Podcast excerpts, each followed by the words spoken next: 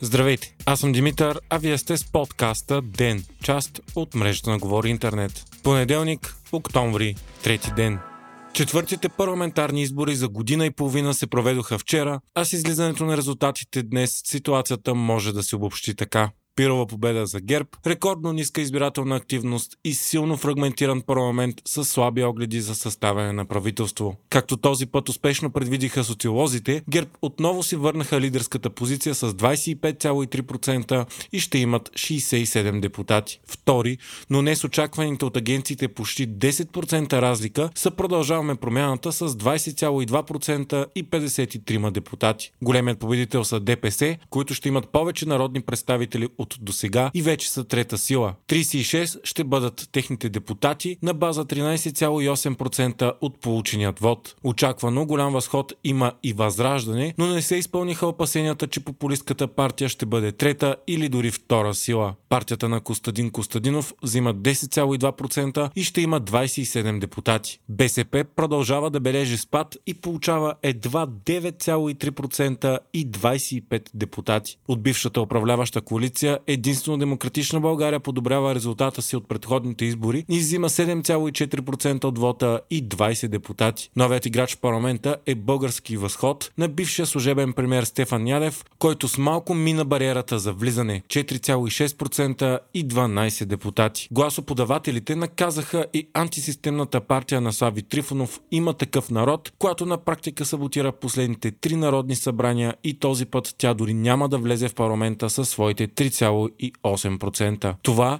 е рекордно бърз срив, след като юни 2021 ИТН бяха първа политическа сила с над 24% от гласовете. Конфигурацията в бъдещото Народно събрание изглежда към момента изключително трудна за съставяне на правителство и най-вероятно ще доведе до скорошни нови избори. Продължаваме промяната и БСП вече категорично обявиха, че няма да се коалират с ГЕРБ, като това не се очаква и от Демократична България. ГЕРБ и ДПС заявиха, че биха преговаряли с всички и тяхното партньорство, което години наред става зад колисно, е възможно най-сетне да излезе и на свето в парламента. Двете партии обаче имат общо 107 депутати и ще има необходима подкрепата на поне една от по-малките партии като Възраждане. Такава коалиция обаче със сигурност би събудила широко обществено недоволство, особено в контекста на задаващата се трудна зима, по време на която сякаш никой не иска да управлява. Важно е да се отбележи рекордно ниската за България избирателна активност. Едва 37,8%, която показва дълбокото разочарование и умора в населението, принудено да гласува през няколко месеца без видими резултати.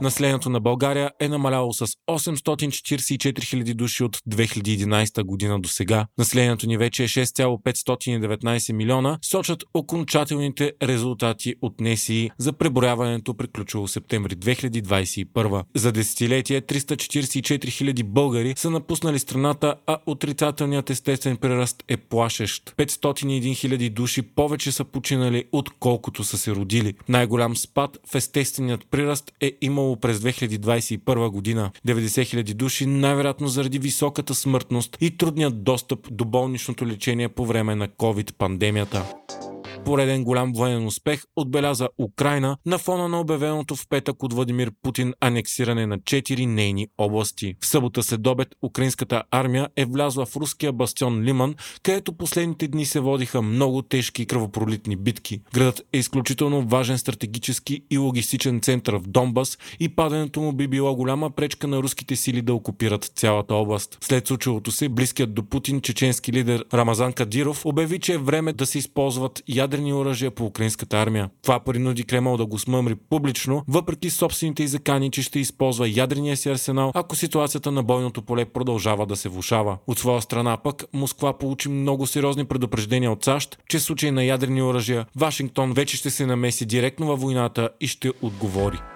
Флорида все още не може да пресметне опустошенията от ураганът Иан, най-тежкият в историята на щата. Потвърдените смъртни случаи вече са поне 85 и се очаква те да се увеличават. Материалните щети са на стойност десетки милиарди долари.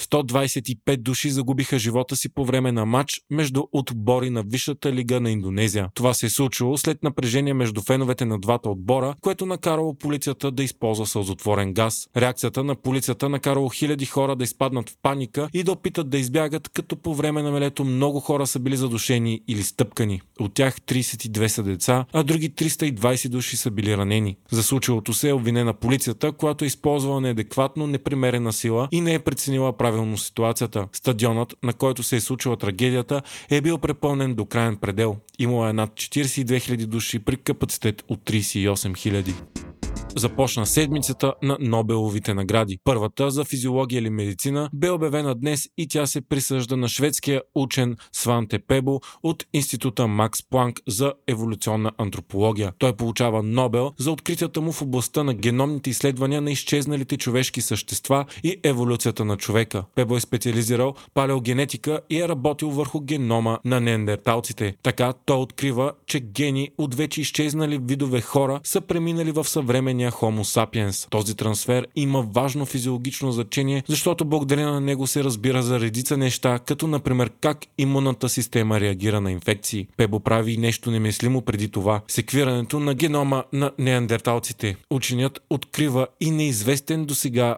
вид човек – денисовеца. Вие слушахте подкаста Ден, част от мрежата на Говори Интернет. Епизода подготвих аз, Димитър Панайотов, а аудиомонтажът направи Антон Велев.